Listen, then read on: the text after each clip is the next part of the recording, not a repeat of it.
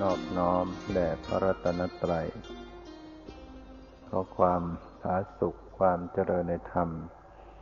จงมีแก่ญาติสมาปฏิบัติธรรมทั้งหลาย การต่อไปนี้จะได้ปารบธรรมะ ตามหลักคำสั่งสอนขององค์สมเด็จพระสัมมาสัมพุทธเจ้า เพื่อ ส่งเสริม สติปัญญา ความรู้ความเข้าใจในการปฏิบัติ โดยเฉพาะการปฏิบัติวิปัสสนากรรมฐานเป็นเรื่องที่จะต้องอาศัยความรู้ความเข้าใจ ถ้าไม่เข้าใจ ก็ไม่สามารถจะ ปฏิบัติด้วยตนเองให้ถูกต้องได้ วิปัสสนา ก็คือความรู้แจ้งเห็นจริง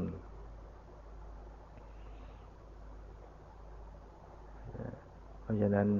การเจริญสติก็จะต้อง ระลึกให้ตรงต่อ สภาวะ ธรรมชาติที่เป็นจริง ถ้าระลึกไม่ตรง ต่อสภาวะหรือธรรมชาติที่เป็นจริง มันก็ไม่สามารถจะ ให้รู้แจ้ง รู้จริงตามความเป็นจริงได้ ดังนั้นสติต้องระลึกให้ตรงต่อของจริง คือปรมัตธรรม สติต้องระลึกสัมผัสให้ถูกตรงถูกต้อง ตรงต่อปรมัตธรรม หรือที่เรียกปรมัตว่ารูปธรรมนามธรรม อันได้แก่จิตเจตสิกรูป เนี่ยสติต้องระลึกสัมผัสให้ตรง ถ้าไม่ระลึกตรงต่อรูปนาม ไม่ระลึกให้ตรงต่อปรมัตมันก็จะไปสู่บัญญัติ ถ้าไม่ตรงต่อปรมัตมันก็ไปรู้ที่บัญญัติอารมณ์ อันเป็นส่วนสมมุติ อันเป็นของปลอม สมมุติไม่มีสภาวะ ไม่มีสภาพแห่งความเป็นจริงโดยแท้ จึงไม่มีการเกิดการดับการเปลี่ยนแปลง ไม่มีอนิจจังทุกขังอนัตตา ต้องระลึกให้ตรงต่อบรมัตปรวัตธรรมนั้นก็จะมีความเกิดดับนรูปนาม มีความเกิดดับ เมื่อมันเกิดมันดับ มันก็เท่ากับไม่เที่ยง คือเปลี่ยนแปลง เกิดขึ้นแล้วก็แปลสภาพไป แล้วก็ดับไป อาการที่ต้องดับไปเรียกว่าเป็นทุกข์ทุกสภาวะทุกขลักษณะ คือสภาพที่ทนอยู่ในสถานะเดิมไม่ได้ ต้องดับไป คือเกิดแล้วต้องดับไป อาการนั้นเรียกว่าทุกข์ส่วนไม่สบายกายไม่สบายใจเป็นทุกขเวทนาเมื่อสิ่งใดไม่เที่ยงสิ่งนั้นก็เป็นทุกข์ สิ่งใดเป็นทุกข์ สิ่งนั้นก็เป็นอนัตตา คือบังคับบัญชาไม่ได้ มันจะเกิดมันจะดับ มันก็เป็นไปตามเหตุตามปัจจัยของธรรมชาตินั้นๆ ฉะนั้นถ้าสติระลึกตรงต่อปรมัตบ่อยๆเนืองมีสติสัมปชัญญะที่แยบคาย ก็จะต้องเห็นความเกิดความดับของรูปของนามของปรมัตเรียกว่าเห็นความจริงเห็นสภาวะ ความจริงตามความเป็นจริง เห็นของจริงตามความเป็นจริง คือเห็นรูปเห็นนามเกิดดับเป็นนิจังทุกขังนัตตาฉะนั้นเมื่อเราฝึกปฏิบัติมามากขึ้นมากขึ้น ก็จะต้องทิ้งสมุติออกไป เพิกมันบัญญัติออกไปนะให้ระลึกอยู่กับปรมัตธรรมล้วนๆ ให้มากขึ้นให้ต่อเนื่องขึ้น แล้วก็ฝึกการปรับให้พอดี ให้ปล่อยให้วาง ให้ไม่ยึดไม่ติดไม่เอาอะไรทั้งหมด ให้ทำความเข้าใจ ว่าปรมัตนั้น จะต้องไม่ใช่รูปร่าง ไม่ใช่ท่าทางสวดทรงสันฐาน ไม่ใช่ความหมาย ไม่ใช่ชื่อ ไม่ใช่ภาษา ชื่อก็ดีภาษา ที่จิตไปคิดนึกถึง จดจำเอามาไว้ เรียกชื่อ พอนึกถึงชื่อถึงชื่อต่างๆ มันก็กลายเป็นภาษาเป็นเป็นคำเป็นประโยคเกิดขึ้นเป็นอารมณ์ของจิตขณะที่จิต ไปมีอารมณ์เป็นชื่อเป็นภาษา นั่นเรียกว่าจิตกำลังอยู่กับบัญญัติอารมณ์ ผู้ปฏิบัติจะต้องสังเกตให้ออก เพราะว่ามันจะต้องมีทุกคนในฐานะที่ยังอยู่ระหว่างการฝึกปฏิบัติเนี่ย ไม่มีใครที่มีสติอยู่กับปรมัตตลอดเวลา ต้องไปสู่บัญญัติบ้าง ยิ่งขณะที่เดิน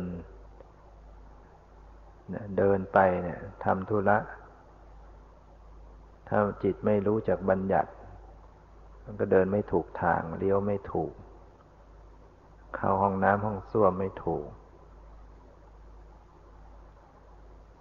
การที่เดินไปถูกทาง รู้จักจะไปทำอะไรอย่างไง เปิดประตูปิดประตู จิตจะต้องมีอารมณ์เป็นสมมติตลอดคือมีอารมณ์เป็นความหมาย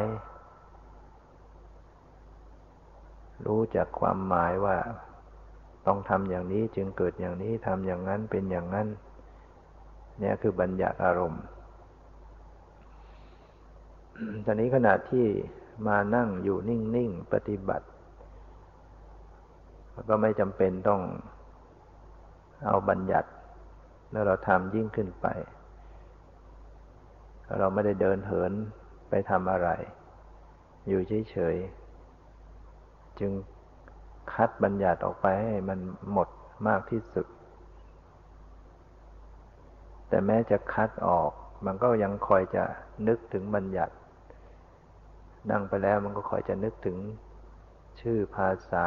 เรื่องราวต่างๆ เป็นความหมายเป็นรูปร่าง เป็นมโนภาพ เป็นชื่อเรียกเมื่อคิดไปถึงอะไรมันก็มีชื่อของสิ่งนั้นคำพูดเรื่อยเราจะเรียกว่ามันพูดอยู่ในใจตลอด มันภาคอยู่ในใจ เหมือนว่าดูหนังก็มีคนภาคให้ฟัง ว่าอย่างนั้นว่าอย่างนี้ว่าอย่างนั้นอย่างนี้ จิตนี่ก็เหมือนกันแหละมันรับอารมณ์อะไรมันก็ มันก็ปรุงไปในชื่อในความหมายในรูปร่างของสิ่งเหล่านั้น จิตมันจึงเหมือนกับมันพูดอยู่ตลอด ในขณะที่จิตกำลัง ไปมีอารมณ์เป็นชื่อภาษาความหมายเรื่องราว สิ่งที่เป็นปรมัตก็คือจิต ที่มีเจตสิกต่างๆ ปรุงแต่งอยู่ มีวิตก ตรึก มีวิจารนึก ตึกนึก วิชาวิจารเข้าไปในอารมณ์ มีสัญญาความจำในอารมณ์ เหล่านี้กำลังปรุงสิ่งเหล่านี้เมื่อมันเกิดอยู่ในจิตพุดพุดพุดขึ้นมาในจิต ก็เรียกมันปรุง มันกำลังปรุงจิตอยู่ ปรุงแต่งจิตให้แล่นไปสู่อารมณ์ที่เป็นสมมุติพอมันปรุงไปปรุงมามันก็จิตก็จะมีอารมณ์เป็นเรื่องราว เป็นภาษาเป็นเรื่องเป็นเป็นความหมายเหตุการณ์ของสิ่งที่จิตคิดไปสู่ตรงนั้น คิดไปถึงบ้านมันก็เห็นภาพบ้านเห็นคิดถึงคนเห็นคน แล้วก็นึกชื่อนึกความหมายของคนของสถานที่อย่างเรียกว่าจิตไปสู่อารมณ์เป็นที่เป็นบัญญัติ คนก็ดีบ้านก็ดีเหตุการณ์ก็ดีเรื่องราวความหมายมันเป็นบัญญัติ แต่ในขณะนั้นน่ะ สิ่งที่เป็นปรมัตก็กำลังเกิดขึ้นอยู่ ก็คือความตรึกความนึกความปรุงแต่งความคิดนึกนั่นแหละกำลังเป็นปรมัตที่เกิดที่เกิดอยู่ วิปัสสนานั้นสติต้องระลึกที่ปรมัตฉะนั้นเวลาที่จิตกำลังตรึกนึกคิดไปสู่เรื่องราวชื่อภาษา ต้องเจริญสติระลึกเข้ามาที่จิต คือระลึกที่ความคิด ระลึกที่การตรึก การนึก การวิพากวิจารณ์ ความจำที่ได้หมายรู้ที่เกิดขึ้นในจิต ต้องทำสติรู้รึกเข้ามาที่จิต อาการในจิตความปรุงแต่งในจิตอย่างนี้ถ้าระลึกเข้ามาที่นี่ ก็เรียกว่า ระลึกเข้ามาสู่ปรมัตถ มันก็หลุดจากเรื่องจากความหมายจากชื่อภาษา เหมือนกับว่า เรื่องมันขาดลงคำพูดมันหายไป ภาษาของภาษาชื่อภาษาขาดหายไป รูปร่างมโนภาพหายไปความหมายหายไป เรียกว่าเรื่องมันขาดลงนะเหมือนกับว่า เขาฉายหนังเขาก็เอาแสงผ่านฟิล์ม ส่งไปที่จอจอหนัง ก็เห็นเป็นภาพอะไรต่างๆ ให้ตัวภาพที่จอหนังเหมือนกับเป็นอารมณ์ที่เป็นสมมติบัญญัติ เป็นคนเป็นสัตว์เป็นเหตุการณ์ แต่ไอตัวปรมัตก็คือ ที่กำลัง อยู่ที่ฟิล์มอยู่ที่แสงที่ฉายออกไปดังนั้นเมื่อจะดูของจริงก็ย้อนมาดูที่ถ้าฟิล์มมันขาด มันไม่ไปต่อภาพที่จอก็ขาดหายไป อุปมาเหมือนกับผู้ปฏิบัติ ขณะที่คิดไปคิดไปสู่เรื่องนั้นเรื่องนั้นเรื่องต่างๆ พอสติมันทวนเข้ามารู้ที่จิต ดูจิต ดูความคิด ดูการตึกนึก เรื่องมันจะขาดหายไป มันก็ภาพที่จอหนังมันหายไปแต่เดี๋ยวมันฉายไปอีกแล้วคิดไปอีกแล้ว นึกไปอีกแล้ว เรื่องราวก็เกิดขึ้นอีก เป็นเรื่องเป็นราว พอเราลึกเข้ามาที่จิต ดูความคิดดูการตึกนึกอะเรื่องขาดไปอีก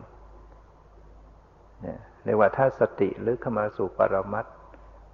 มันก็ทิ้งบัญญัติเหมือนกับความคิดถ้ามันขาดลง ความคิดที่ไปสู่เรื่องราวต่าง ๆ ขาดลง ก็จะเห็นว่าจิตมีการขาดตอนมีความดับ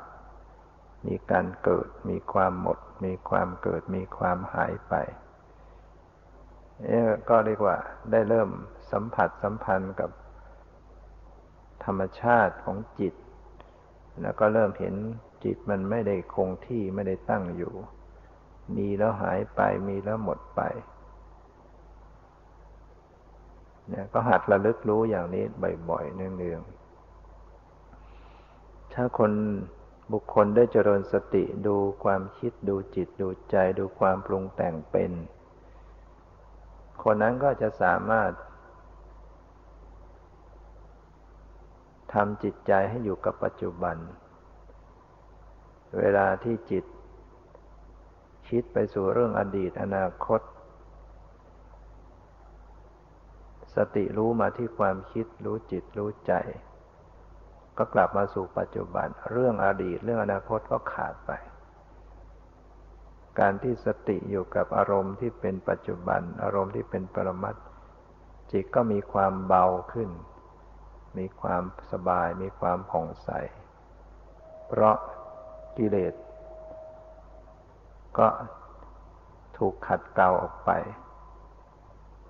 ถ้าสติอยู่กับปรมัตอยู่กับปัจจุบัน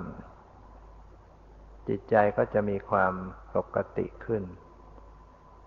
แต่ถ้าเผลอให้จิตคิดไปนึกไปสู่เรื่องอดีต เรื่องอนาคต จิตเขาก็จะวิพากษ์วิจารณ์ในอารมณ์นั้น ให้เกิดความพอใจ เกิดความไม่พอใจ เกิดโลภกดหลง ฟุ้งซ่านหงุดหงิดจิตใจเล่าร้อนเกิดทุกข์ในจิตในใจขึ้นมา นั่นเพราะว่าขาดสติดูแลรักษาจิต ถ้าหากเราปฏิบัติกรรมฐานเป็นกำหนดจิตใจเป็น จิตคิดไปนึกไปสติรู้มาที่ความคิดอยู่รู้การตึกนึก ตัดเรื่องออกไปเผลอที่จะลอยคิดไปเรื่องนั้นขาดไปมันเผลอมันคิดไปอีกระลึกรู้เข้ามาอีกอตัดอดีตอนาคตออกไปกลับมาสู่ปัจจุบัน รู้บ่อยๆบ่อย ๆ เข้า เรื่องราวของจิตขาดหายไป จิตก็เริ่มเบาลงสงบลง คลี่คลายจากความฟุ้งซ่านหงุดหงิดแล้วก็ป้อนให้เกิดสติปัญญา ให้เห็นว่าจิตนี้ก็ไม่ไม่คงที่เกิดดับ จิตนี้ก็ไม่ใช่ตัวตน ไม่ไม่มีตัวมีตน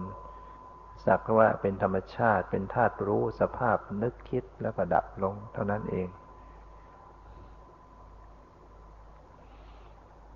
เนี่ยต้องจิตจึงต้องทวนกระแสของมันมารู้ตัวมันเอง เวลาความคิดมันคิดไป ก็กลับมารึกที่ความคิด มันตรึกมันนึกมันสงสัยมันจดจำก็สติรึกรู้เข้ามาที่ ความปรุงความแต่งที่เกิดขึ้นในจิต กลับมาสู่ปัจจุบัน สู่ปรมัตแล้วก็จะทำให้ค่อยเห็นธรรมชาติเหล่านี้ตามความเป็นจริง มีเกิดมีดับไม่ใช่ตัวตนนะ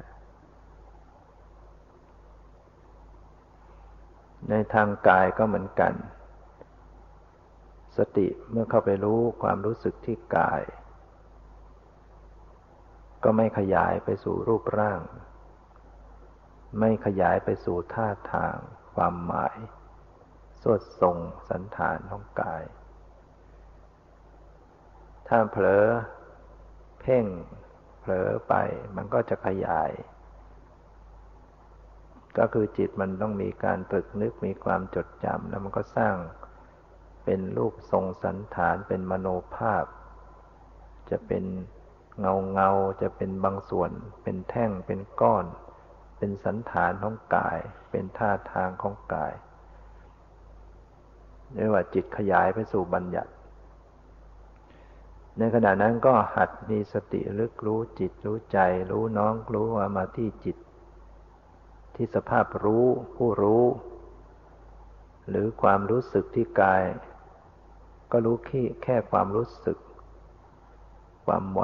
รู้ความไหว ความกระเพื่อม ความสั่นสะเทือน ความสบาย ความไม่สบาย ไม่ต้องนึกขยายออกเป็นท่าทางรูปร่างสันฐาน ถ้ามันเป็นท่าทาง เดี๋ยวมันก็นึกตีความหมาย ว่านั่ง ว่ายืน ว่านั่งอยู่ตรงนั้น นั่งพับเพียบ นั่งค่อยเท้า อย่างนี้มันขยายออกเป็นสมมติ ก็พยายามกลับรู้เข้ามาที่จิต แล้วก็รู้ที่กายก็รู้แค่ความรู้สึกเท่านั้น อย่างนี้ถ้าหากทำได้แค่ทำอยู่กับปรมัตมันก็จะค่อยเห็นความเกิดความดับความสลายตัว ที่กายเนี่ยมันมีรูปรูปประธรรมต่าง ๆ มีเย็นมีร้อน มีอ่อนแข็ง มีหย่อนตึง สิ่งเหล่านี้เป็นรูปธรรมต่างๆมื่อเข้ามากระทบเขาก็จะสลายตัว เย็นแล้วก็ดับไปตึงแล้วก็ดับไป แข็งแล้วก็ดับไปไหวก็เปลี่ยนแปลงกระเพื่อมเปลี่ยนแปลง สติเข้าไปสัมผัสอยู่กับรูปธรรมเหล่านี้ก็ค่อยเห็นรูปนี้เกิดดับแม้เวทนาที่เกิดขึ้นที่กาย ก็มีความเปลี่ยนแปลงมีความเกิดดับ จิตอันเป็นตัวผู้เข้าไปรู้ก็เกิดดับ การระลึกจึงไม่ใช่เน้นอยู่แค่ทางใดทางหนึ่งต้องรู้สัมผัสสัมพันธ์ทั้งทางกายและทางใจ เวลาที่สติระลึกรู้ที่จิตใจเรียกว่าจิตมารู้ที่จิต ก็เปิดโอกาสที่จะรู้กายด้วยเมื่อเปิดโอกาส ความรู้สึกทางกายมันก็จะซ้อนมาให้รู้กำลังดูจิตดูจิตดูจิตใจไป ความไหวที่กายก็ซ้อนมาให้รู้ ความตึงความไหว ความกระเพื่อม เมื่อมันปรากฏมาก็รู้ สติสมัจยะก็ก็เข้าไปรับความไหว แล้วก็รู้จิต รู้ไหว รู้จิต รู้ความไหวทางกาย รู้ความไหวทางจิต มันต้องคู่คู่กันไปสัมผัสสัมพันธ์กันทั้งส่วนที่เป็นรูปทั้งส่วนที่เป็นนาม จนว่าไม่ได้จัดแจงไม่ได้บังคับนะว่าจะต้องดูเฉพาะตรงนั้น หรือจะต้องดูเฉพาะตรงนี้ หรือจะต้องดูตรงนั้นก่อนมาตรงนี้ หรือว่าจะต้องดึงมาดึงไปนะเมื่อเราทำฝึกหัดมากขึ้นมากขึ้น จะไม่มีการดึงไปดึงมา ไม่มีการดึงจิต ไม่มีการบังคับว่าตรงตรงนั้นก่อนตรงนี้ก่อนนะจะต้องปฏิบัติ เข้าสู่ความเป็นปกติคือไร้จากการบังคับไม่มีการบังคับจิต ว่าจะต้องดูตรงนี้ แม้แต่จิตคิดไปนึกไปเนี่ย จิตส่งออกนอกเนี่ยก็ไม่มีการดึงกลับเข้ามา ถ้ายังมีการดึงกลับเข้ามาสู่ลมหายใจมาสู่กายอันนี้เรียกว่า มันยังไม่เป็นปกติ มันยังบังคับบัญชาอยู่ แต่ในระดับเบื้องต้นเราก็ทำอย่างนั้นได้ เราฝึกใหม่ ๆ อาจจะตั้งสติดึงกลับมา เผลอไปคิดไปก็ตั้งสติดึงกลับมา แต่ว่าในชั้นสูงๆขึ้นมาก็ไม่ต้องทำอย่างนั้นนะเวลามันคิดนึกสติรู้ความคิดมันก็กลับมาเองอยู่ตามปกติอยู่แล้ว เพราะว่าจิตมันรับได้ทีละอารมณ์ เมื่อ จิตประกอบด้วยสติมารู้ที่จิต มันก็ทิ้งเรื่องต่าง ๆ จิตมันอยู่ในในกายนี่ส่วนเรื่องราวมันอยู่นอก นอกตัวไปไหนๆพอสติรู้จิตมันก็ต้องทิ้งเรื่อง มันเป็นธรรมดาอยู่แล้ว ไม่เห็นต้องดึงมาดึงไป เพียงระลึกที่จิต มันก็ทิ้งเรื่อง ทิ้งเรื่อง ทิ้งภายนอก แต่ถ้าเผลออ่ามันไปอีก สติรู้จิตอีก มันก็กลับเข้ามาเองนะเพียงต้องระลึกรู้บ่อยๆเนืองๆ เพราะสติมันก็ดับ ระลึกแล้วไม่ใช่ว่ามันจะจบ ไม่ใช่มันจะบังคับอะไรอยู่ได้ เพราะสติเขาดับ ระลึกเขาก็ดับไป เมื่อดับไปแล้วถ้าสติไม่เกิดต่ออีก จิตก็ก็แล่นไปได้อีก ไปสู่เรื่องราวต่างๆได้นั้นสติต้องเกิดขึ้นบ่อยๆหนึ่งๆเนี่ยฉะนั้นเมื่อปฏิบัติฝึกหัดมากขึ้นมากขึ้น จึงเหมือนกับว่า หยุดอยู่ นิ่งอยู่ จิตไม่ได้ทะเยอทะยาน ไม่ได้ บังคับจิตใจให้ไปดูตรงนั้นไปเพ่งตรงนี้ ถ้าเราบังคับไปมันยังมันยังจัดแจงอยู่ ถ้าเราปฏิบัติสูงสูงขึ้นมา มันไม่มีการจัดแจงไม่มีการจัดแจง ไม่มีกฎระเบียบว่าจะต้องเอาตรงนั้นก่อน มาตรงนี้ก่อนไปตรงนั้นก่อน แล้วแต่นะมันต้องแล้วแต่อะไรจะเกิดขึ้น เกิดขึ้นตรงไหนก็รู้กันตรงนั้น เกิดเมื่อไหร่ก็รู้กันเมื่อนั้น ตรงไหนก็ได้ พร้อมพร้อมที่จะรู้เสมอ เหมือนกับคนที่พร้อมเดินทางนะอยู่ตรงไหนก็พร้อมเสมอ ที่จะจัดการกับทุกสิ่งทุกอย่างที่ตนเองเป็นอยู่นะเหมือนกับว่าเราเดินไปไหน อยู่ตรงมุมนี้ก็รู้สึกตัว ไปมุมนู้นก็รู้สึกตัว มาตรงนี้ก็รู้สึกตัว ตรงไหนก็ได้ พร้อมที่จะรู้นะไม่มีการต้องไปตั้งต้นดึงมาตรงนี้ก่อน ไปตรงนั้นก่อน ต้องทำได้ทุกที่ อันนี้หมายถึงภายในจิต หมายถึงว่าจิตเมื่อไปตั้งอยู่กับอารมณ์ใด ก็รู้อารมณ์นั้นระลึกรู้อารมณ์นั้นแล้วก็ ปล่อยอารมณ์นั้นนะมารู้ที่ กายส่วนบน ถ้าจิตบางครั้งมันมารู้กายส่วนบน เช่นมารู้ที่ใบหน้า ก็ว่าจิตมันมันน้อมมาทางใบหน้า ก็รู้ที่ใบหน้า แต่รู้ที่ความรู้สึก แล้วก็ไม่บังบังคับว่าไปที่อื่น มันรู้ที่ใบหน้า แล้ว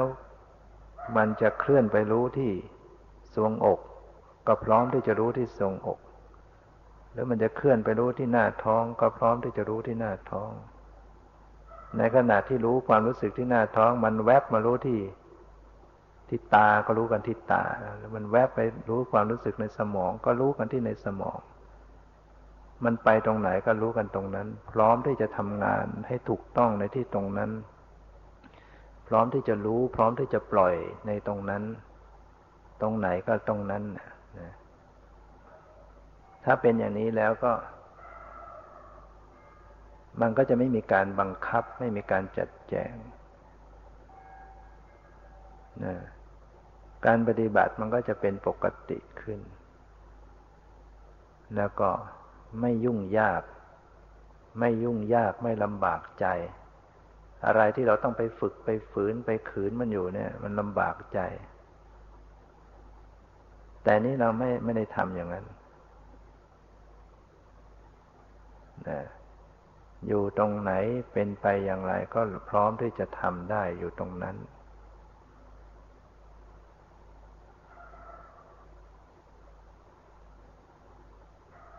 เนี่ยก็ไม่ทราบจะอุปมาอย่างไร ยังนึกถึงคำอุปมาไม่ออก ที่จะอธิบายตรงนี้นะเพียงว่าให้เราเข้าใจว่า การปฏิบัติ เมื่อเราทำยิ่งขึ้นมาแล้ว มันต้องไม่มีการบังคับ แล้วจะรู้สึกว่ามันเบา มันสบาย ก็ให้หัดรู้สิ่ง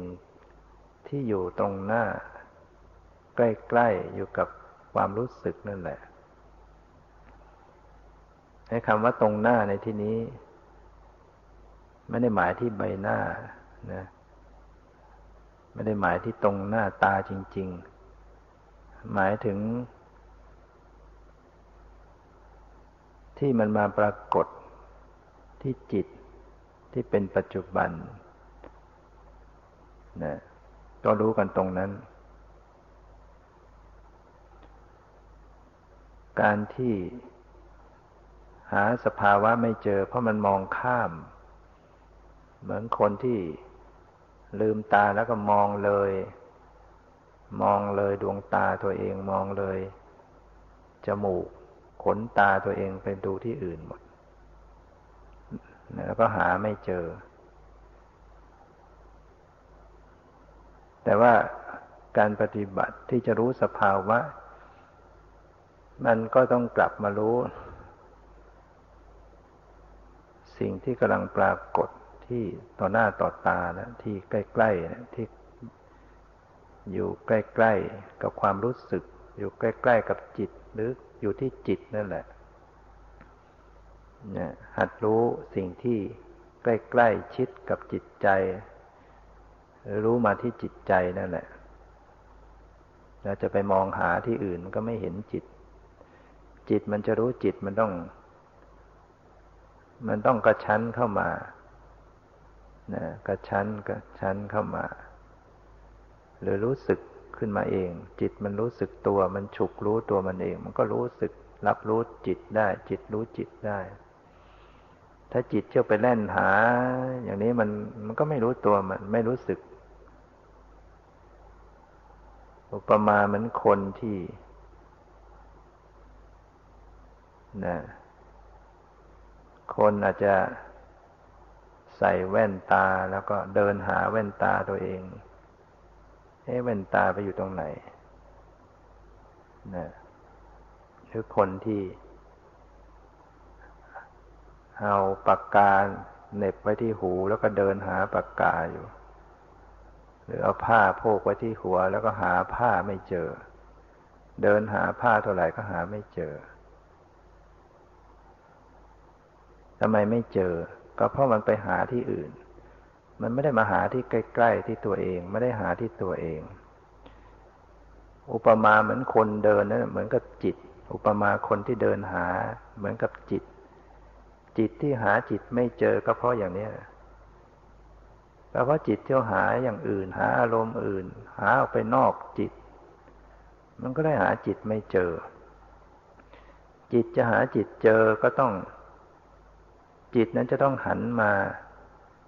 ดูที่ตัวมันเองนะจิตจะต้องหันมองกลับมาดูตัวของมันเอง มันจึงจะเห็นตัวมันเอง หรือให้จิตมันรู้สึก รู้สึกตัวของมัน แล้วมันก็จะได้รู้จักตัวมันคำว่าจิตจิตมันมีลักษณะอย่างไร จิตก็คือสภาพรู้นะมันสภาพรู้เนี่ย เชื่อรู้อารมณ์นั้นรู้อารมณ์นี้ หรือในขณะปฏิบัติ จิตที่ประกอบด้วยสติสัมปชัญญะ มันก็เหมือนตัวดูอะไรต่อะไรอยู่ที่เราปฏิบัติเนี่ย มันเหมันมีตัวดู ดูกายดูใจดูนู่นดูนี่ดูอะไรอยู่ แต่สภาพดูเนี่ย มันไม่เคย มาระลึกถึงตัวมันเอง มันก็เลยหาจิตไม่เจอ ฉะนั้นจิตนี่ มันก็มีระดับของมัน จิตที่ ถูกปรุงแต่ง จิตที่ปรุงแต่งก็เรียกว่า คิดนึกออกไป อย่างนี้ก็ยังยังกำหนดได้ง่าย แต่บางคนก็หาไม่เจออีก จิตที่กำลังคิดนึกเนี่ย บางคนก็กำหนดไม่ออกกำหนดความคิดไม่เป็นนั้นในระดับจิตที่มันถูกปรุงแต่ง มันก็จะมีการคิดคิดคิดไปคิดไป จิตประเภทแบบนี้ ระดับนี้ก็ต้องรู้ สติก็ต้องระลึกอย่างที่กล่าวตอนต้นว่า เวลาคิดให้รู้ที่คิด คิดที่รู้ที่คิด อย่างนี้ก็เรียกว่า ก็รู้จิตเหมือนกัน แต่เป็นจิตที่มีเจตสิกปรุงแต่งแล่นไปสู่เรื่องราว ตอนนี้จิตอีกระดับหนึ่งที่รู้ได้ยากขึ้นอีก คือจิตของผู้ที่ปฏิบัติอยู่เจริญสติสัมปชัญญะมีความสงบสำรวม ไม่แล่นไปสู่เรื่องราวต่าง ๆ จิตมันตั้งมั่น มันรู้อยู่ในตัวเองอยู่แล้ว มันไม่คิดอะไร หรืออาจมันอยากจะนิ่งๆอยู่ มันอาจจะสงบอยู่ ไม่คิดอะไร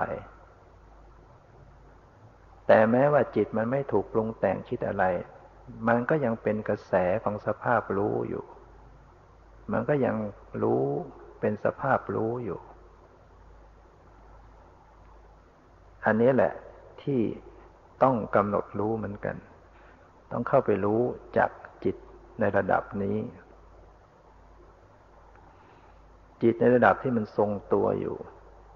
มันนิ่งอยู่ มันหยุดอยู่ มันไม่คิดอะไร มันเฉยๆมันนิ่งๆแต่มันก็เป็นสภาพที่เกิดดับ สภาพรู้นั่นแหละมันดับอยู่เรื่อย รู้ดับ รู้ดับ รู้ดับอย่างรวดเร็ว ถ้าสภาพรู้มันหันมาดู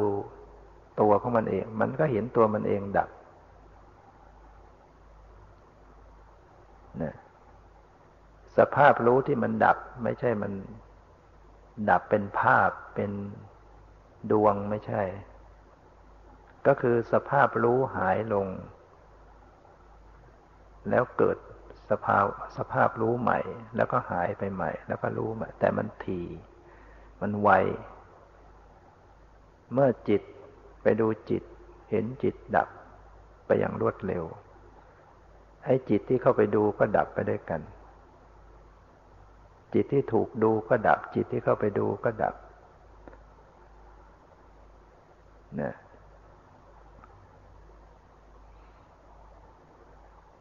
ดังนั้นหากผู้ใดที่ปฏิบัติ ที่จะดูรู้เท่าทันจิตใจอย่างนี้ มันจะต้อง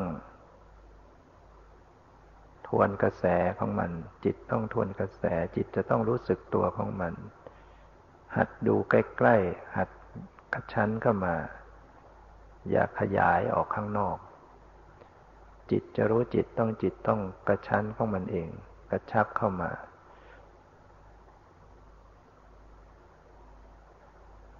ฉะนั้นการที่จิตจะรู้ที่จิตได้ ก็คือว่าต้องทำให้มันหยุดอยู่ ไม่ได้เล่นไป ไม่ได้เพ่งค้นหา ถ้าเราทำแบบเพ่งค้นหาอารมณ์ จิตก็ก็ยากที่จะรู้จักตัวมันเอง แต่เมื่อทำจิตให้มันหยุดอยู่ เหมือนกับว่าไม่ขนขวายไม่ดูอะไรไม่ฝักใฝ่ไปหาอารมณ์มันใดอะ จะอยู่เฉยๆจิตจะทำจิตอยู่กับที่นิ่งๆเฉยๆนั่นแหละจิตมันจะทวนเข้ามารู้ตัวมันเองนะทำจิตนิ่งๆเฉย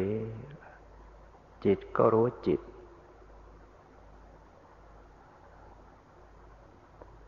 คือสภาพรู้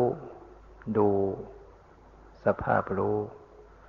เราจะเรียกว่าเป็นตัวก็ไม่ใช่เป็นตัวจริง ๆ ไม่ใช่เป็นหุ่น เป็นแท่ง เป็นรูปทรงคำว่าตัวก็คือสภาวะคือคือสภาพ แต่เราใช้สมมติว่าตัวรู้ สภาพรู้เนี่ยคือจิต หรือตัวที่มันกำลังมองอยู่กำลังดูอยู่นั่นแหละหัดให้ระลึกรู้ตัวตัวดูตัวรู้ไว้ เราจะเรียกว่าผู้รู้ก็ได้นะ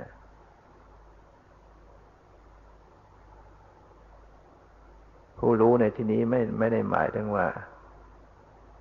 เป็นผู้รู้แจ้ง เป็นผู้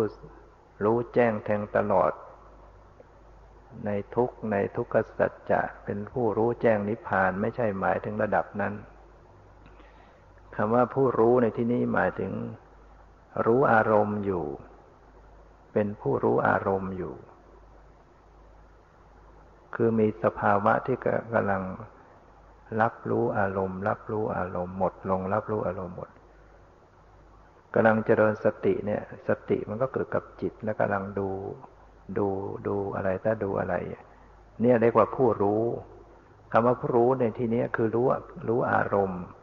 ไม่ได้หมายถึงรู้แจ้งแทงตลอด อันนั้นมันเป็นอีกระดับหนึ่งฉะนั้นบางครั้งใช้คำว่าตัวดู ตัวรู้ ตัวมอง ต้องการที่จะให้มีสติระลึกถึงสิ่งเหล่านี้ที่กล่าวเนี่ยถ้าการปฏิบัติมารู้จากจิตในระดับอย่างนี้นะก็จะเห็นความดับไปของจิต ความดับไปหมดไปอย่างรวดเร็วของจิต การปฏิบัติมันก็จะ ไม่ไล่จากสภาวะไม่ใช่ว่างเปล่านะว่างเปล่าไม่มีอะไรเลยนั่นมัน มันก็เป็นบัญญัติอีก เป็นสมมุติ ในความว่างเปล่าแล้วเนี่ยมีตัวรู้อยู่ มีสภาวะรู้อยู่ มีมีตัวดูว่างอยู่ มีตัวรู้ว่างอยู่นั่นเนี่ยคือสิ่งที่ที่เป็นปรมัตที่เกิดที่ดับอยู่ ต้อง น้อมสังเกตเข้ามาที่ สภาวะที่รู้ นิดหนึ่งหมดไป นิดหนึ่งหมดไปนั้นต้องอาศัยการเข้าใจแล้วก็ประคับประคอง วางให้เหมาะสม การที่เราฝึกมามาก ๆแล้วนะกำลังของการเพ่ง กำลังของการค้นหาสภาวะของการติดตามดูสภาวะ มันมีอยู่แล้ว ถึงจะทำจิตหยุดอยู่นิ่งๆ มันก็มันก็อยากจะรู้อยู่แล้ว ไม่ดูมันก็ดูอยู่ พยายามจะไม่ดูมันก็ดูนะยิ่งไม่ดู ยิ่งจะไม่ดูมันก็ยิ่งรู้ ยิ่งจะดูมันก็ยิ่งไม่เห็น ยิ่งจะทำมันก็ยิ่งไม่เป็นเนี่ยมันก็แปลกนะยิ่งจะดูก็ไม่เห็นนะคนที่ทำพยายามจะดูจะค้นหา ยิ่งไม่เห็นนะหยุดดู หยุดดูก็จะรู้ขึ้นนะฉะนั้นการปฏิบัติ มาถึงการฝึกหัดมาก ๆขึ้น ก็หยุดนะหยุดที่จะไปดูไปรู้ ไปฝักใฝ่ค้นหา พอมันทำแบบหยุด มันก็กลับยิ่งจะรู้ ยิ่งรู้ได้ดีกว่า เข้าไปติดตามค้นหา คือมันจะรู้ตัวของมันเอง จิตมารู้ตัวของมันเอง แล้วก็เห็นอาการในตัวของมันเอง เห็นสิ่งที่มาสัมพันธ์กับตัวมันเอง เห็นความจริงของตัวมันเองที่เปลี่ยนแปลงเกิดดับหรือว่า ยิ่งไม่ดูมันก็ยิ่งรู้นะไม่ยิ่งไม่ทำมันก็ยิ่งทำนะจึงว่าทำเหมือนไม่ได้ทำ ยิ่งจะทำก็ยิ่งไม่เป็นนะ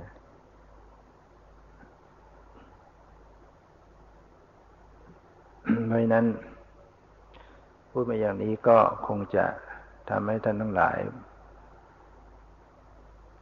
ไม่เข้าใจ งง แต่ก็จะเป็นประโยชน์บางท่านสำหรับบางท่านที่ปฏิบัติอยู่ในระดับ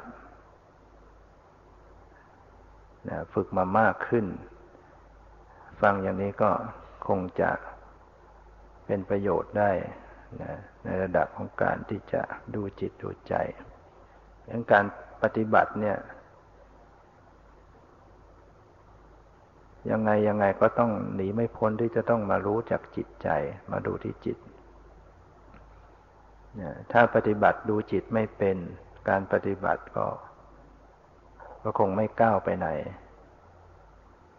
ดูเป็นแค่ดูกายไปเรื่อยๆเนี่ย ดูจิตไม่ได้เนี่ยมันจะไม่ไปไหน อย่างดีก็อยู่แค่ความว่าง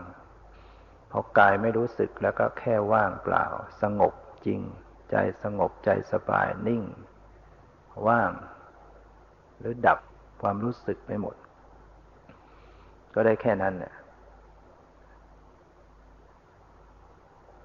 ไม่เห็นสภาวะรูปนามที่แท้จริง เมื่อเรามีสสมาธิกายมันก็ไม่ค่อยรู้สึก เมื่อกายไม่รู้สึกมันก็ว่างพอว่าง ก็ดูไม่ออกแล้วไม่มีอะไรจะ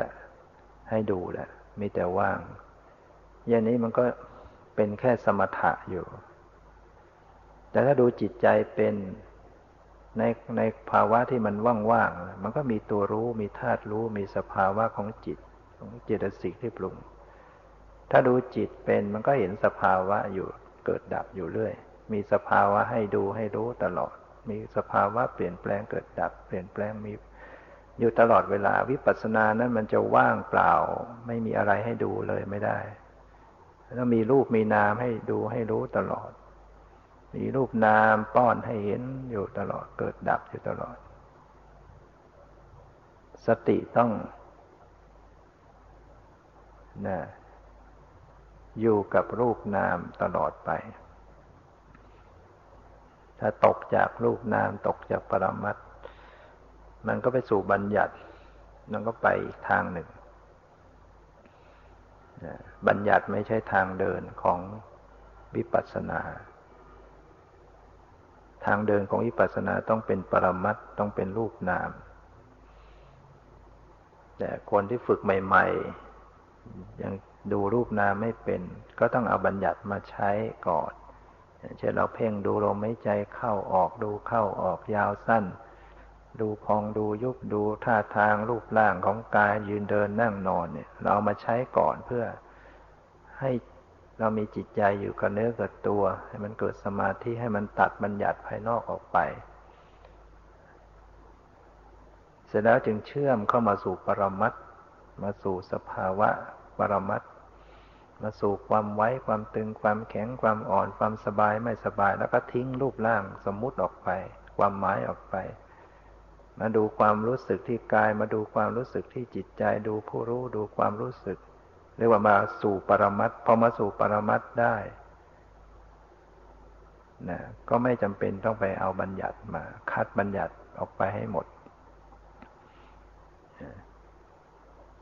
เวลามันจะไปสู่บัญญัติที่คือคิดสู่เรื่องราว ก็รู้ความคิดตัดบัญญัติออกไปนะถ้ามันรู้ที่กายรู้แค่ความไหว อมันรู้ความไหวที่กายมันก็รู้จิต มันก็ทำให้ไม่ขยายออกไปเป็นรูปร่างสันฐาน แล้วดูกายอย่างเดียวเพ่งไปที่กาย มันก็จะขยายเป็นรูปร่างสันฐาน เป็นบัญญัติขึ้นมาอีกดังนั้นต้องจึงบอกว่าต้องดูอะไรก็ดูเบาๆ ถ้าดูเพ่งไปมัน มันจะหนักไปจุดใดจุดหนึ่ง ก็ทำให้ขยายออก เป็นรูปร่างเป็นบัญญัติ ดูจึงต้องระลึก ให้มันสัมผัสกับจิต ดูความรู้สึกที่กาย พร้อมดูจิตใจ ดูจิตใจดู ให้มันอยู่ในกรอบที่สัมผัสกันทั่วไปทั้งหมดทั้งรูปต่างๆ นามต่างๆ มันจะดูแค่รูปเดียวนามเดียวไม่ได้ ถ้าไปจ้องแค่รูปเดียวมันก็ไปบัญญัติ มันต้องรับนั้นรับนั้นรับรับรับอารมณ์ต่างๆ รับสภาวะปรมัตต่างๆ วิปัสสนาจึงไม่ใช่ระลึกแค่อารมณ์เดียว ต้องระลึกที่รูปต่างๆ นามต่างๆ แล้วแต่ว่ารูปอันใดเกิดก็รู้ นามอันใดเกิดก็รู้ เกิดตรงไหนก็รู้ตรงนั้น ดับไปตรงนั้นก็แล้วไปแล้วไปดูอันใหม่อันใหม่อันใหม่เรื่อยไปเรื่อยไป หมดไปหมดไปหมดไป ให้ได้ปัจจุบันสั้นที่สุดชั่วขณะนิดเดียวนิดเดียวแวบเดียว ไม่ต้องพยายามไปคิดนึกอะไร ถ้าเกิดกลัวจะไม่รู้ เวลาไปรับรูปนามอันใดก็ไปคิดนึก อันนี้คือรูปนี่คือนามนี่ไม่เที่ยงนะ นี่เป็นทุกข์อย่างนี้มันไปสมมุติหมดที่จริงรู้แค่ นิดหนึ่งนะพอแล้ว แล้วก็รู้อันใหม่ รู้อันใหม่รู้อันใหม่ แต่นี้บางทีเราห่วง กลัวว่าจะไม่รู้ กลัวว่าจะไม่รู้จักรูปจากนาม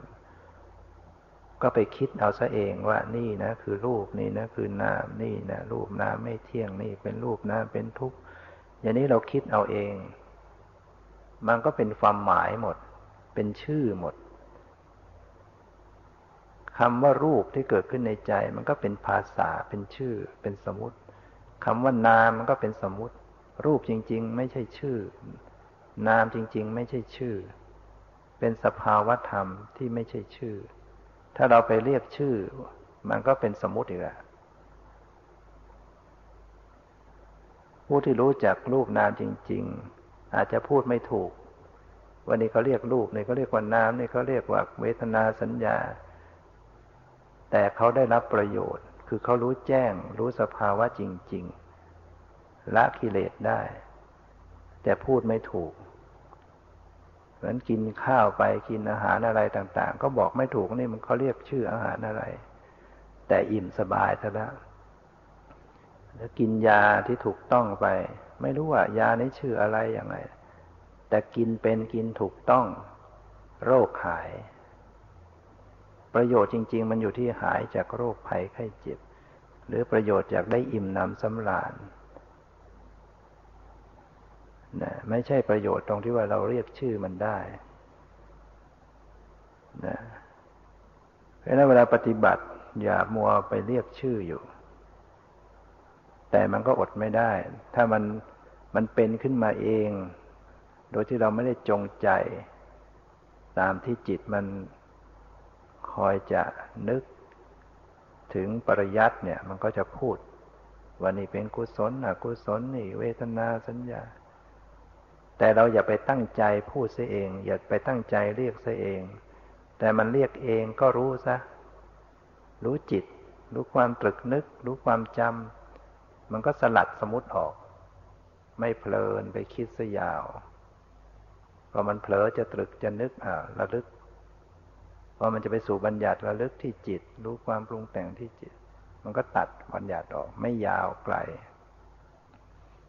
นะ แต่ถ้าเราไม่เข้าใจเราไปทำซะเอง ไปไปตั้งใจที่จะเรียกซะเอง อย่างนี้มันก็ไปหมด ไปบัญญัติหมด